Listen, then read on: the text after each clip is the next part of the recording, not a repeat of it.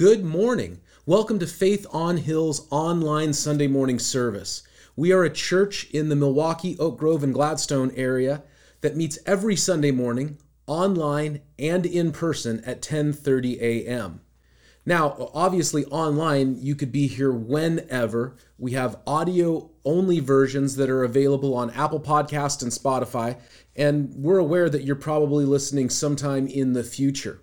If that's you, though, feel free to uh, check in. Let us know that you're listening. Maybe write a review on uh, Apple Podcasts. Uh, if you're watching on our Facebook or our website, faithonhill.com, in the video version, say hello in the chat. Feel free to share the video on our Facebook. Um, we also gather throughout the week in small groups, and uh, those have been on pause for the summer, uh, but we will be restarting those here in the fall. So if you are interested in being part of a small group, you can email smallgroups at faithonhill.com or reach out to me personally, adam at faithonhill.com, and we can get you connected with the information for being part of a small group setting. Uh, also, today is, uh, this weekend is Labor Day weekend, and uh, I would just encourage people to do two things, uh, maybe three. But the first I would encourage you to do is say thank you to people who have labored for you.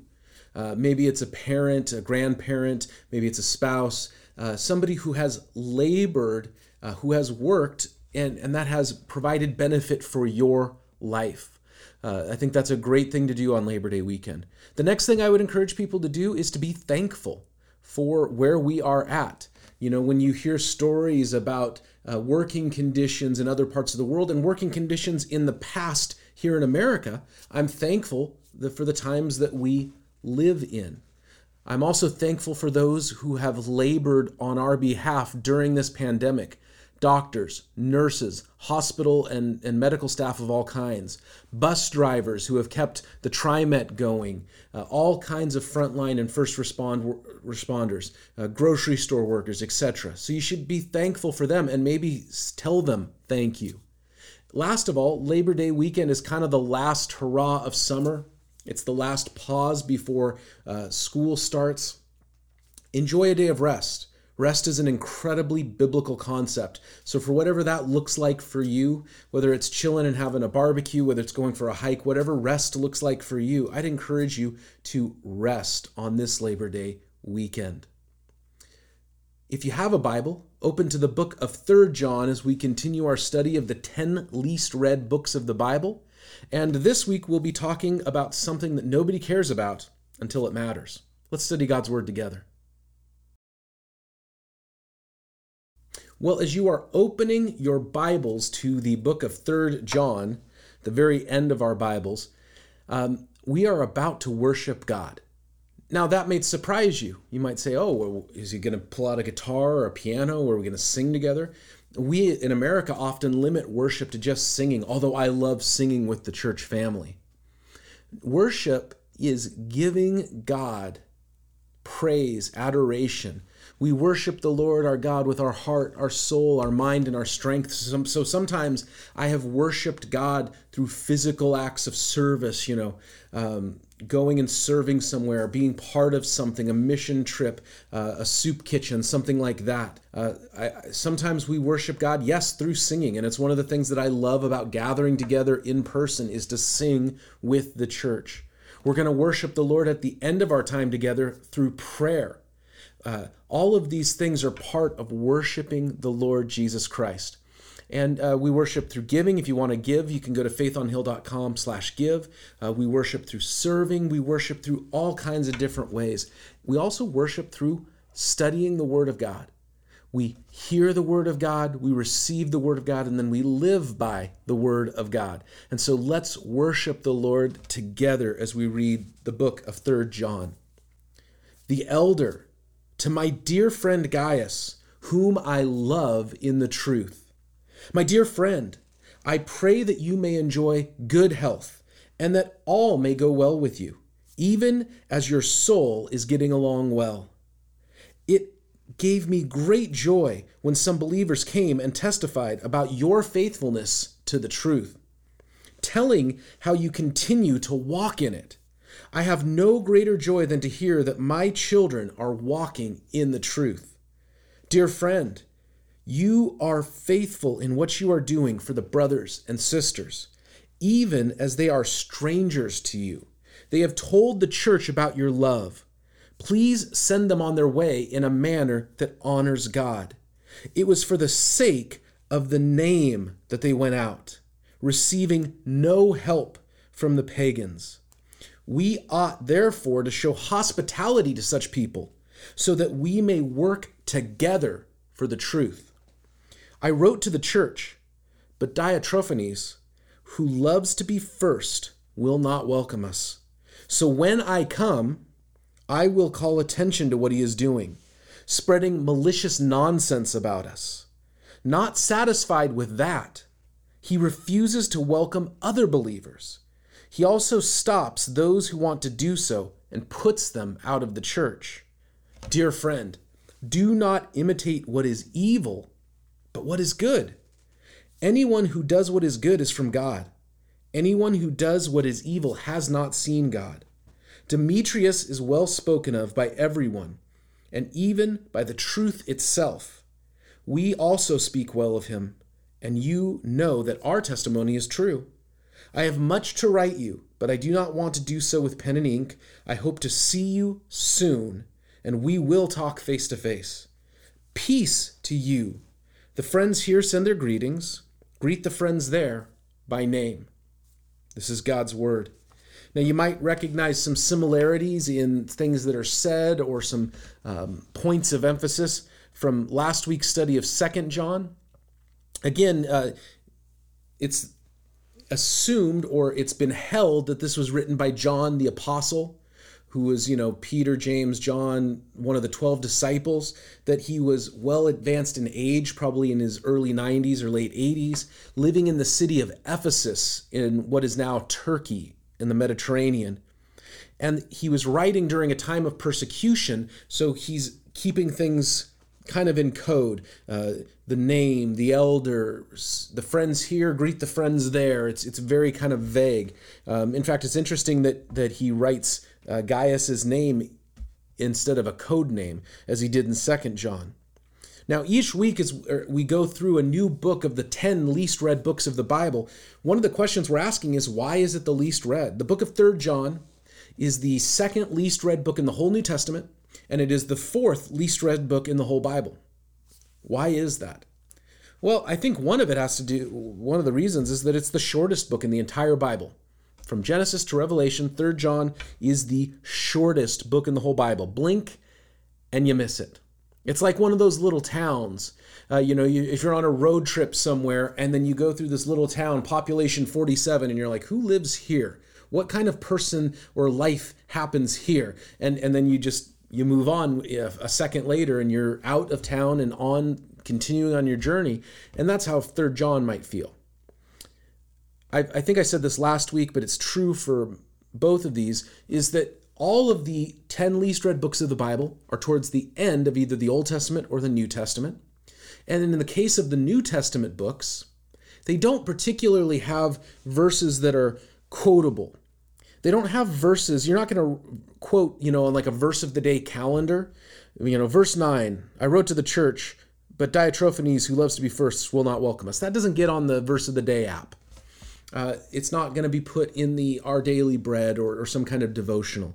I'm not knocking devotionals at all. I'm just saying they they tend to go to the same very quotable verses from more well-known books of the Bible. And I think there is a good reminder that we ourselves are responsible for our own engagement with the Word of God.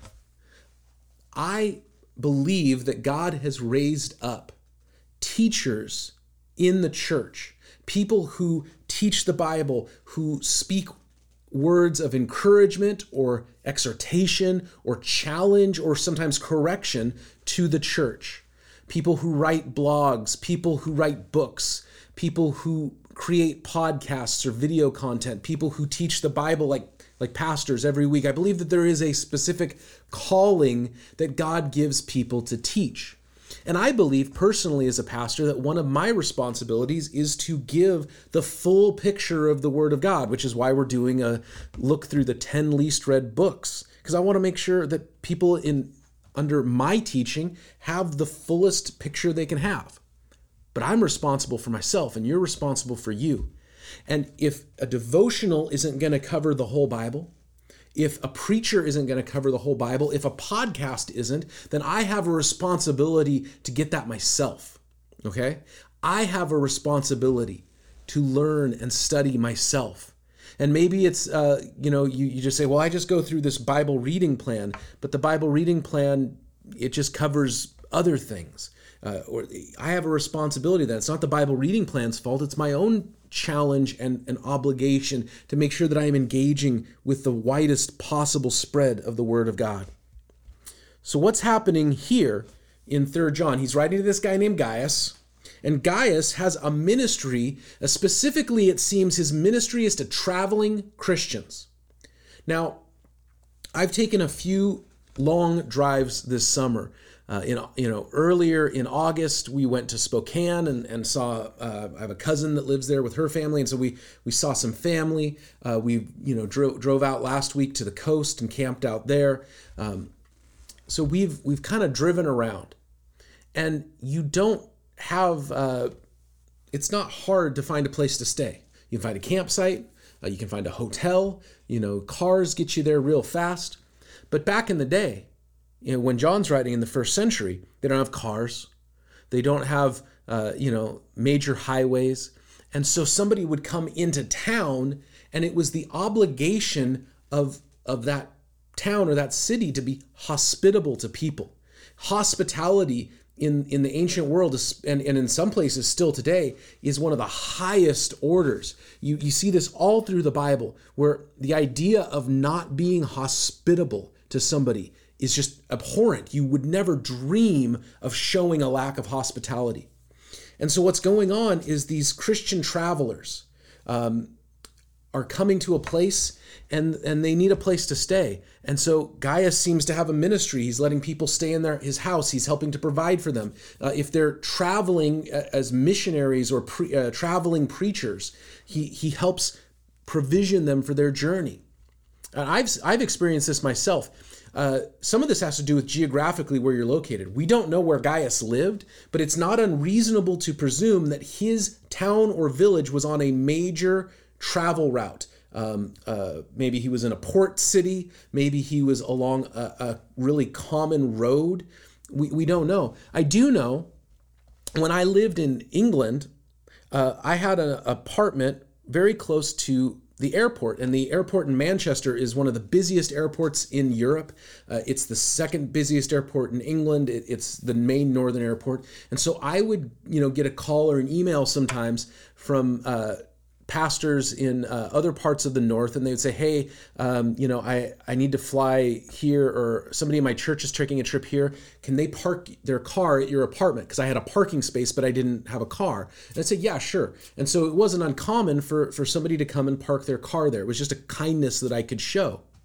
Uh, churches in, in southern california uh, have shown great hospitality to church groups that want to come and minister in mexico um, and I've just randomly called. I remember uh, I was doing a trip down to Mexico, and we needed a place to stay because we were going to cross back into America kind of late, and so we needed a place to stay, get some sleep, and then make the drive home. And so I just randomly called up some churches down near the border in, in the same network of churches that I was a part of. And I said, hey, we're from this church up here, and you know, we're doing this. Can we just crash on your, your youth group floor? You know, you have a youth room, you have a you have a multi-purpose room. Can we just get our sleeping bags and, and sleep on your floor? And they said, yeah, sure, that's no problem. I remember one church though, in 2005, I believe, 2004, 2005, and um, this church in Vista, California, which is uh, right by San Diego. And they said, yeah, you can sleep on our youth group floor. So we showed up. Um, they had a uh, a night service. It was like a Wednesday night or something. They had a Wednesday night service, And people at the church, we were just talking with them and they heard, oh, hey, there's this group and they're going to sleep on our youth group floor. And one of the guys in the church says, that's not right. Because we weren't a large group. I think there was about eight of us. It was a very small trip. And so all of a sudden, the next thing I know, we are going to the houses of people in the church. And instead of sleeping on an uncomfortable church floor, I was sleeping in a very comfortable house with this, you know, million dollar view overlooking San Diego. And it was just the kindness of a Christian brother who opened up his home to us. And so all of the guys in the group went and stayed with him, and the gals in the group went and stayed with this other family, and we were shown kindness. That's what Gaius was doing. Here's the problem. Even though he is doing good things and things that you would like, apparently, and I hesitate to call him the pastor of the church in his town, but whoever was the leader of the church in his town was this guy named Diotrephes. And it says that he loves to be first. And John says that he rejects the apostles' teaching. And it's not that he's just rejecting the Bible, but the apostles, at least John, was still very much alive. And so he's rejecting them. And then, not only that, but anyone who is an outsider, a traveling brother or sister in Christ, they are not welcome in that church. Can you imagine that? If somebody was on vacation, let's say that you were on vacation and you you're you're in Hawaii, you're in Florida, you're you're down in San Diego, wherever you're at, you're on vacation and you say, "Hey, I'm going to go find a church here to go to. It's Sunday morning. I'm going to check out this church, see what church is like uh, in this town." And then the church says, "No, we don't welcome outsiders. You're from Oregon. We, we don't want you here. That'd be insane. But that's what was going on.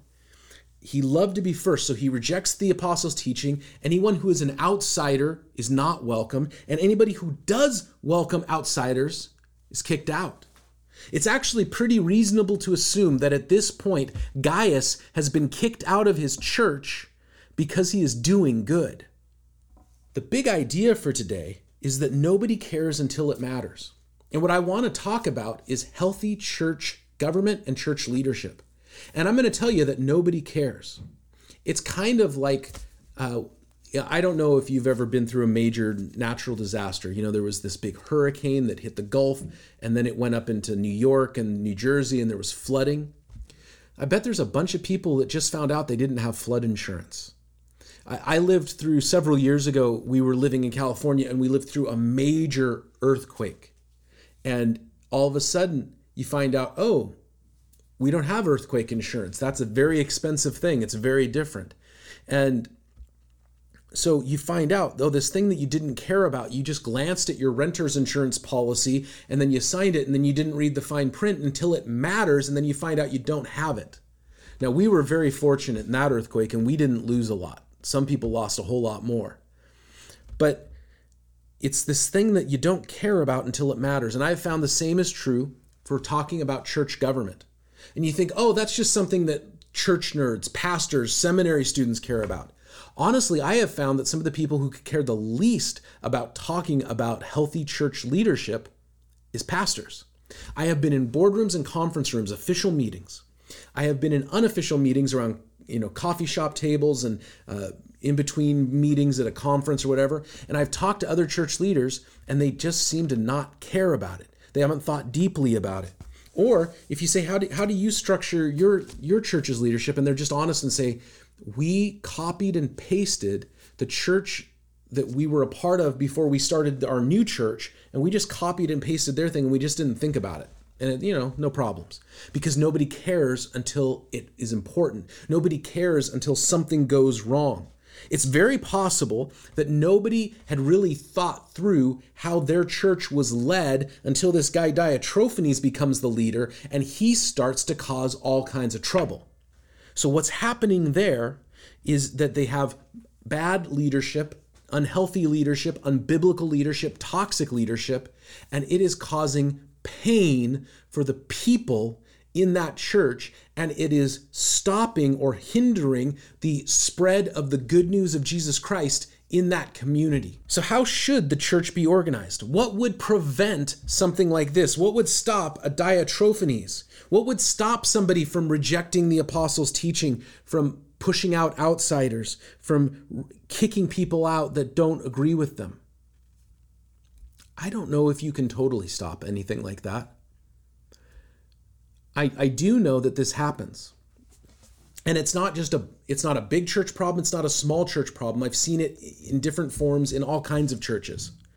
I have seen small churches that reject any kind of outsiders and everything is about you know keeping things internalized. And and the cult of personality is very much around a single leader. And everybody accuses big churches of that. And then you go to a big church and you find out that that you know that main leader that you think from the outside is like the biggest deal and they could be gone for 3 weeks and nobody cares and then there's a single leader in a small church that nobody's ever heard of but they are never gone because they're the most important thing ever in their own little kingdom uh, the rejecting of outsiders, rejecting of those who see things differently, uh, rejecting the apostles' authority.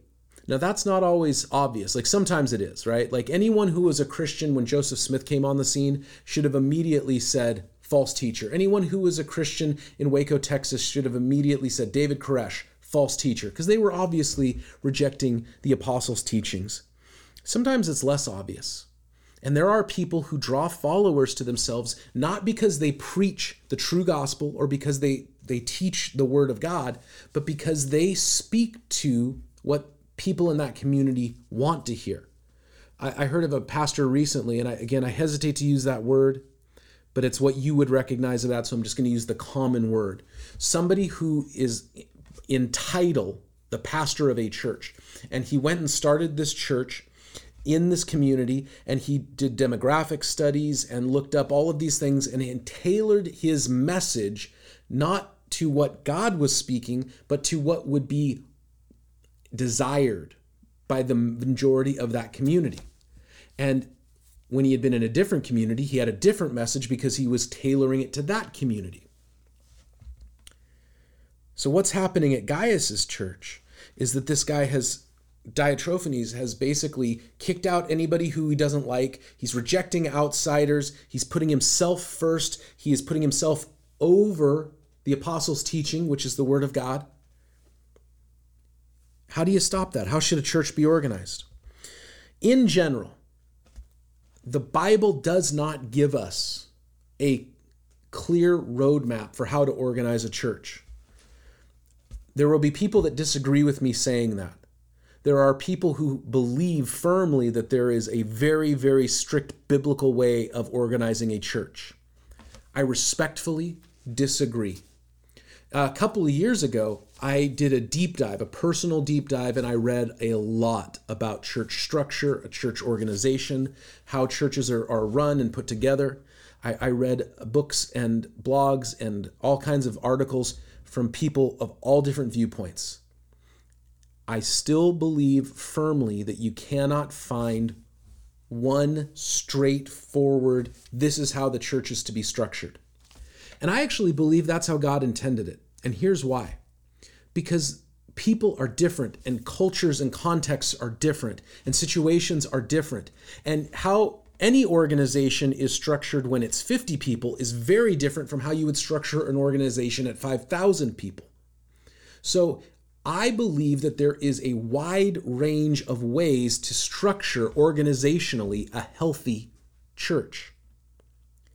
But there are some general principles that are informative and, and I think um, normative for Christian churches.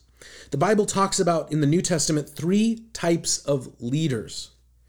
It talks about an overseer, now, there are multiple places where all these three types of leaders are either talked about or modeled. I'm just going to give an individual verse that I think speaks clearly to it, but it's far from the only one. An overseer, sometimes called uh, in older Bible translations, it's referred to as a bishop. 1 Timothy chapter 3 verses 1 and 2. And the, the overseer or the bishop seems to be sort of the leading leader. Um, uh, you might say when uh, Paul was starting churches in the book of Acts, there was no question that Paul was the guy leading things. Uh, when they go back to the church in Jerusalem, James seems to be the clear leader of that church, especially later on in the book of Acts. Um, Timothy, when Paul was writing to Timothy, they had a plurality of elders, which we'll talk about in a minute, but Timothy seemed to be the lead guy. He seemed to be the bishop or the overseer. Then there are elders. Titus 1, verses 5 and 9 talks about elders, and they are leaders, overseers of the church, but whereas a bishop, um, it's a Greek word episkopos, talks about a single leader, this word elders, presbyteros, talks about a group of leaders. And, and whenever it's a group of leaders, it's always that presbyteros, and whenever it's a single leader, it's always that episkopos. And if you don't care at all about Greek language, that's fine. I don't particularly either, but I think it's worth noting that the words for elder elder is different from the words for an individual leading leader or an overseer or a bishop. Then there's deacons. In Acts chapter 6 verses 1 through 6, the apostles were ministering, they were preaching and teaching, they were uh, discipling people. They were they were praying and praying for people praying with people. And and then there were these structural or organizational needs. And so they said hey we need deacons servants who will not serve us but they'll serve the people. And so organizationally the deacons take care of these uh, structures. Now depending on what church tradition you grew up in a deacon can mean very different things. Uh, the presbyterians use deacons and they handle the practical ministry, um, charitable stuff, uh, facilities, that sort of thing. And if you grew up in the Southern Baptist tradition, the deacons often kind of run the church almost like elders, but they're not held to the responsibility of actually being elders. And I'm not trying to rip you if you're from a Southern Baptist background. Uh, admittedly, I have a lot of friends who are from the Southern Baptist tradition, and I do like to, you know, when we have these conversations, I like to poke them a little, poke a little uh, fun at them for it. We don't have deacons, we do have trustees, and I'll speak more to that in a little bit.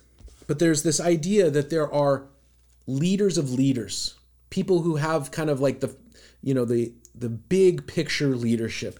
And then there's groups of leaders, a team of leaders. And then there are people who are leaders in the church, uh, but they are not the overseers. They handle very practical leadership. So, um, deacons, you know, in modern day, we might call them ministry directors. Uh, assistant pastors might really be more deacons than elders, uh, depending on the church.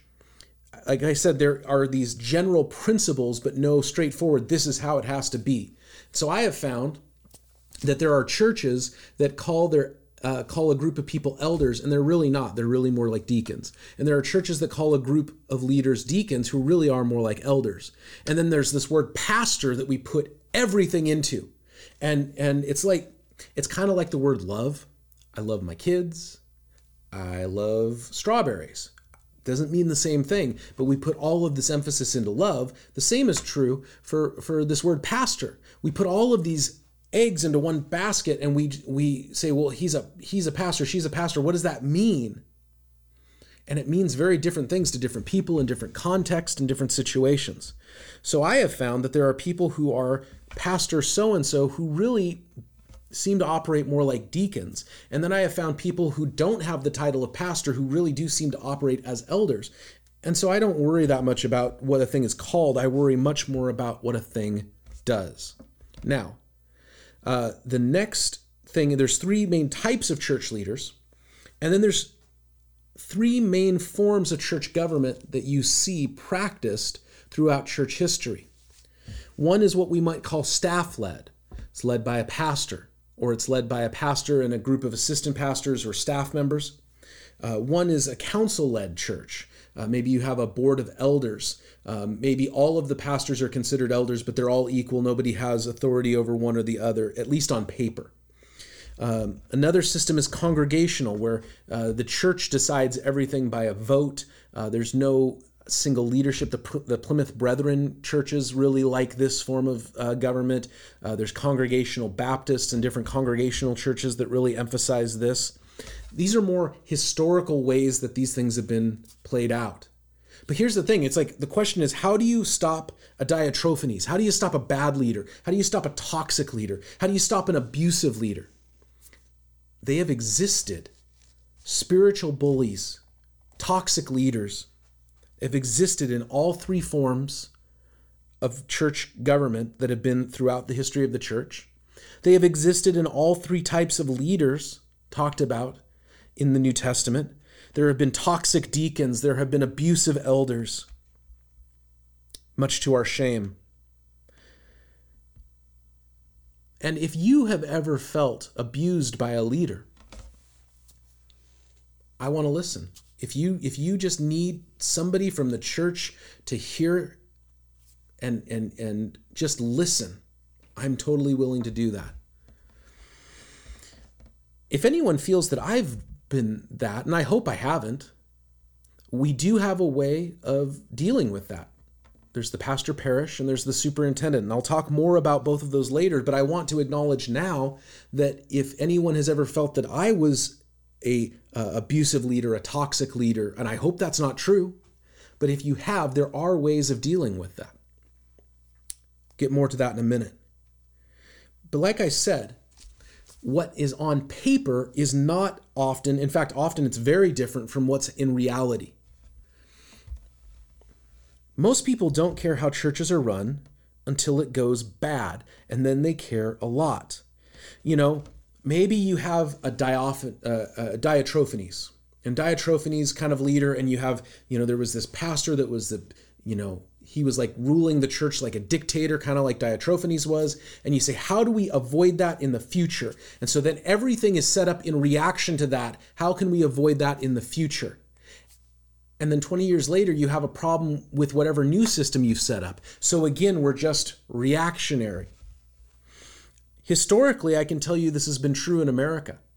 That um, there's a, there's kind of a well-known story among folk story among pastors in the group of churches I grew up in about a pastor in the 60s and the church had maybe 7500 people on a sunday morning.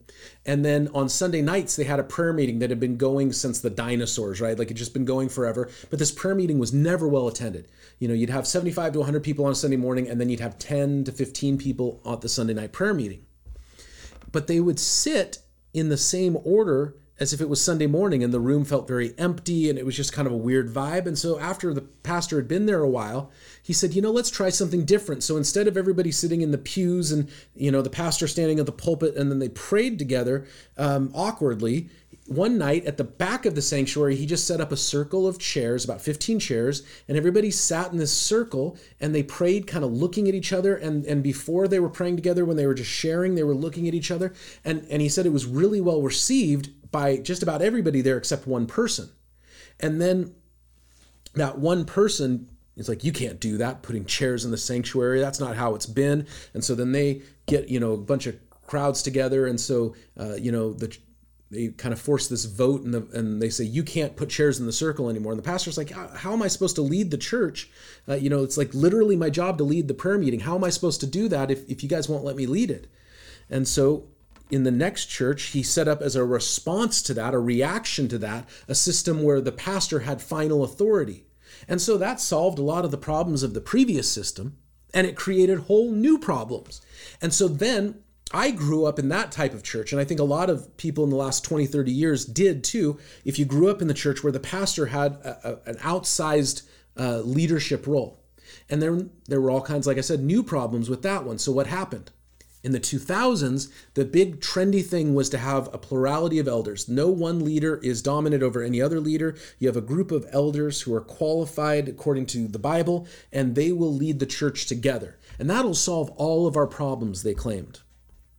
Well, we've had 20, 15 years of these churches that have tried that, and they have just gone through a big round of scandals. That, especially a certain group of churches that made a big deal about if we just got back to what they call biblical eldership, quote unquote. If we just got back to that, that will solve all of our problems. And it turns out it doesn't. I have found that no matter what the organizational structure is, no matter what type of leadership you have, whether you emphasize a single leader or staff leadership, whether you emphasize elders, whether you emphasize deacons, whether you emphasize no leadership and just do congregational, whatever, that it doesn't matter if you have sin among the people, it'll go bad. And you could have what on paper might be considered like the worst organizational structure, but if there are godly and humble men and women who just say, you know what, I want to seek Jesus and his kingdom, and I want to humble myself, and I want to submit one to another, and I want a spirit of love and unity, and then somehow it works, and everybody's like, ooh, how does that work? I don't know, but it does. Personal godliness is far more important than organizational structure. The issue with Diotrephes was not the organizational structure, although that can be important. The issue was that he himself was given to this sin of wanting to put himself over others, himself over the word of God, himself over over serving and, and love. He sought himself. And it and it doesn't matter what kind of system you have or what kind of structure you have. You'll still see that throughout the history of the church. That creeps up. Now, that being said, you do need to have systems and structures. Do you know that the first really contentious thing that I had to deal with when I got to the church here uh, four years ago was over structures? And I had made a really big point um, personally. I said, I don't want to change anything at Faith on Hill in the first year. I, I, I just want to let the church be and, and let's just get to know each other. But then we found out that they weren't doing really basic safety policy for the kids ministry. And there were a group of people that were up in arms that I would dare change anything, you know, just a, a, a month into being the pastor at the church. And, and I said, look, I don't want to change anything, but we have to keep our kids safe. And this is a uh, just such a no-brainer safety policy to have. So I do believe in organizational structure. Don't hear what I'm not saying. I'm not saying that organizational structure doesn't matter. I'm not saying that there aren't ways that seem to be more biblical than others to run a church. I'm not saying that we shouldn't care about who has access to who and that we shouldn't have things in place to protect people who are vulnerable. I absolutely do. But I will tell you this you can put all the organizational structures you want. And if the leaders of the church are not seeking the holiness of God, it will not matter. So, how is our church organized? We're sort of a hybrid. We have strong individual leadership. I, I do have the ability to lead here in the church. Uh, I I get to, you know, I, I don't have to go get approval for what I'm going to teach. Uh, I, you know, I can make decisions without going, oh, is every decision going to be second guessed? I'm thankful for that. We also have a council. We have a leadership council who can say, hey, you did this, why? Uh, and I don't report to them, but I work with them. And we also have a strong congregational voice. I mentioned earlier that there are ways to deal with a leader, specifically me, if I was going off the rails, if I was becoming an abusive leader or a bad leader or a toxic leader. Here's how. The way one of the main ways the congregation has a voice is what we call our pastor parish team. And this this team is, is basically like a pastoral advisory team. And anyone in the congregation can go to them. And I'm going to tell you who they are Dave and Janelle Centers, Mark Harris, Andy Hill, Greg Wilson, Yvonne Phillips. And they can go to any member of that team and say, I have a question about what's happening here. I have a concern. I, I think something here is not right. And those people on that team have the right and the responsibility to, to meet together, to come to me and say, hey, what's going on here? And to hold me to account. And they have. I, I remember getting an angry call from Yvonne Phillips. And if you know Yvonne, you know, sweetest lady in the world, right? But she was ticked. Now, what she had been told wasn't true, fortunately for me, and uh, I had some emails to prove it. But but we were kind of able to walk some things through, and um, I I had to account for some decisions I had made, and I think that I made the right decisions, and I still to this day stand by them. But it wasn't like I just made them with no one checking in on me. We also have a superintendent who, in my mind, kind of sits in that overseer bishop role. The superintendent oversees our churches in Washington and Oregon. And if I were going sideways, he has the ability to come in and say, What is going on? He has the ability to come in and say, What's happening here isn't good.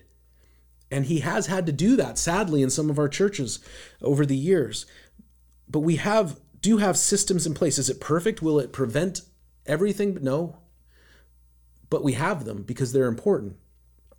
So we have strong individual leadership. Our leaders are allowed to lead. I, I, I trust our trustees to take care of the facilities. I trust our youth team to take care of the youth ministry. It doesn't mean that they're just left to do whatever, but I, I let them, I want to let them lead. I'm thankful that I'm free to lead and, and make decisions without, uh, you know, having to be second guessed every moment. But we also have a council, and the council is made up of actual leaders uh, who who oversee ministries, and then we have our uh, pastor parish team. I think kind of a key thing, and, and a friend of mine Pastor Kurt Krager, who's in Boise now, but he's pastored all over the world and he's pastored in all types of church structures. And he would admit that for maybe the last 10 years, he kind of had gone a really specific way in how he viewed organizational structures in a reaction to an unhealthy leadership system that he had been part of. And he said, after all that time and after all these different experiences, here's what I've come with. He says, Is there a team he said there can be actual leaders, like a, a, senior pastor, a lead pastor who's the final authority. That's fine, but is there a team element to it? I hope there is.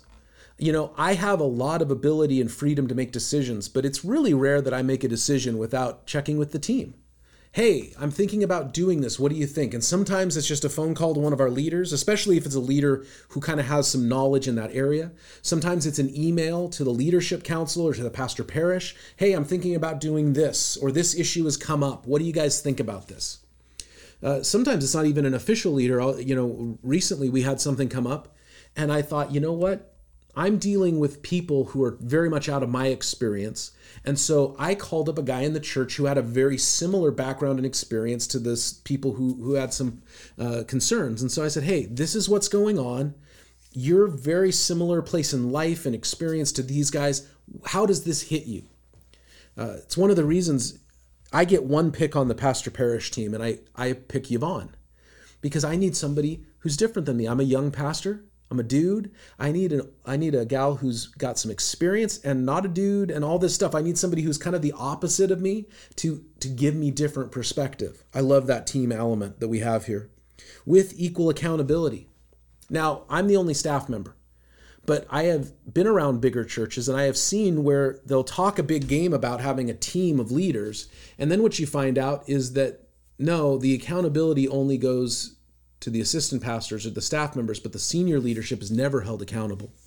Uh, I've, I've seen churches where there's an older pastor who talks a big game about, oh, we love how we have young leaders. But the reason he has a bunch of young people on staff, and by young, I mean, you know, people in their 20s and 30s, is because they're, they're not people who will challenge him. I, I've seen that. I've seen where there's supposedly a board of elders who are there to work with the pastor and in theory hold the pastor accountable but they're just a bunch of yes men and yes women. I've seen this kind of thing. There has to be equal accountability. A friend of mine was a assistant pastor at a big church in another part of the country and their pastor had this whole thing about like we are going to operate fearlessly this year and so then he started making all kinds of changes and it was affecting the lives of, of people on staff. And my friend went to him and said, This isn't good. And he said, Hey, we're operating fearlessly. Like we just all need to be on board with the changes. And my friend said to the pastor, What changes are happening for you? And, and he called him on it. There was accountability. And the pastor kind of huffed off mad, but the next day he came back. He said, I thought about what you said, and you're right and he put a pause on things and he halted. Why? Because he had the humility. I mean, so so many times you hear about these, you know, pastors, especially pastors of big churches, and no, they're all just about themselves or whatever. Here's a pastor of a big church, biggest church in his town, most influential church in his town, and somebody on his staff came to him and spoke a true word, and he had the humility to come back the next day and said, "I thought about what you said, and you're right." That's a win. I love to hear that kind of story. Can somebody in the congregation speak up without fear? And that's why I think our pastor parish team is so important. I know I'm running long here, but what I th- I thought about this. The biggest thing that comes down to all of this is relationship. I know we talked about that last week, relational faith. How do you know if, let's say that you get a job in a different city and you move and you're looking for a church, and I don't want a Diotrephes for a pastor. I want a good pastor. I want a good leadership sometimes the red flags are obvious. Sometimes it's really clear they're rejecting the word of God or they're rejecting outsiders or they're making it all about themselves. Uh, this last week, I saw a picture of a church sanctuary where uh, on the stage there's this big banner and it's just this massive picture of the pastor and his wife. That's a major red flag. I'll tell you that right now. But uh, the truth is, the only way to know is to have relationship. The only way to know is to have real relationship because there are a lot of people who have, are fans of a ministry or a church or a preacher or whatever, and they have no real relationship, and then they find out that things have been totally sketchy for a long time. And they would have known if they'd been there, if they had actual relationship. Instead, they were just fans. I don't want fans. I'm not that good a preacher. But I want people who are co working for Jesus with me, brothers and sisters, arm in arm. And I'm, I'm thankful that we have a church where people can speak up without fear. You might not always hear the answer you like. I'm thankful that we're a church that has equal accountability. I'm thankful that we're a church where leaders are leading. One of the things about who can be on the leadership council, they have to be leading a ministry. You don't want somebody who has no skin in the game, just wants their opinion, and then they become sort of this like church boss, you know, a, a bully almost. You want people who have actual skin in the game. I'm thankful for the church that we have. But I also know how much hurt and pain has been caused by the Diotrephanes of the world, the toxic leaders who have abused their position. And I want to acknowledge that. And if you've been hurt, I want you to know that that Jesus hurts with you. And if you just need to yell at somebody who has the title pastor, I don't mind. If you just call me and say, hey, Adam, I'm going to tell you my story and I just want you to hear me yell. I don't want you to say anything. I'd be willing to do it. And if and if you have felt that I have done something wrong in leadership, these are the ways that that you could have that addressed without fear. You know what I'm thankful for? I'm thankful that God is still doing his work. That even things were going so badly there in that town or wherever it was, God was still doing his work, and people like Gaius were still faithful to do what Jesus had called them to do. And that's the, the only thing we can do. I've been a victim of poor or even toxic leadership in the church. I could tell you my story, except that I, I don't feel like publicly slandering some people and I don't mean this church, I mean in, in previous churches that I've been a part of in the last 20 years of pastoral ministry. I get it. But I'm so thankful that it's not about a person or an organization, it's about what Jesus is doing. And that's why I care so much about the organization of the church because I know that we can do more together than we can on our own.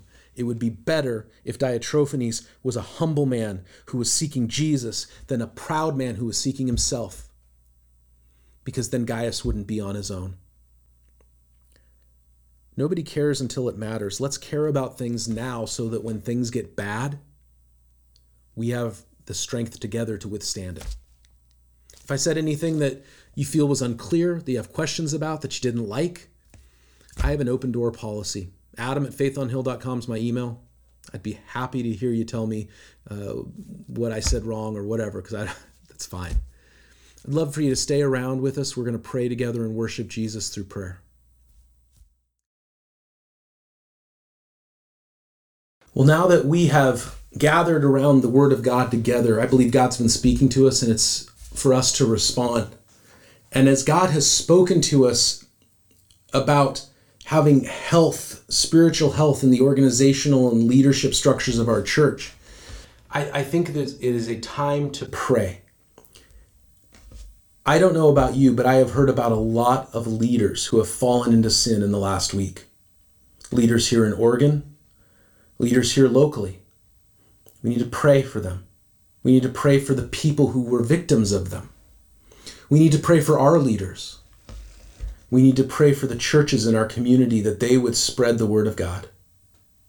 So, would you gather in prayer with me? First, I want to invite you into a posture of prayer, whatever that means. And then let's bend our hearts to the will of God together.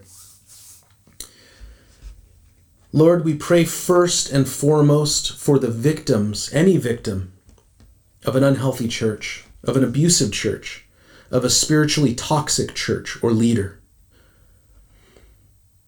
Anyone that you think of now, I'd invite you to just name them and pray for them. Lord, I pray that you would do your healing work in their hearts. The church or a leader let them down, but you have never let them down. Lord, we do pray for those churches. They're your church. They're not our churches. They're not that leader's church. They're your church. And we pray that you would do a healing work, a restoring work in those places. And Lord, for those leaders who have fallen into pride, sin, arrogance, toxicity, we pray that you would restore them because you have raised the dead. Would you restore our hearts? Lord, I also pray for churches in our community that are divided. I heard this week of a church in our community that is so split over COVID and politics and all of these things that are of the world, and yet they can't find a way to say, I love you. I'm here with you to their brother and sister in Christ, the people that they'll worship with all for all eternity. Lord, we pray for healing for that church. Restoration, humility, a miracle, a testimony of you. And Lord, we pray for any who have had the witness of Jesus damaged by the church that you would reach them fresh with the truth of our need for Jesus. I pray these things in Jesus' name. Amen. God bless you. You guys have a wonderful week. We'll see you again next Sunday at faithonhill.com or on our Facebook page, 10:30 a.m.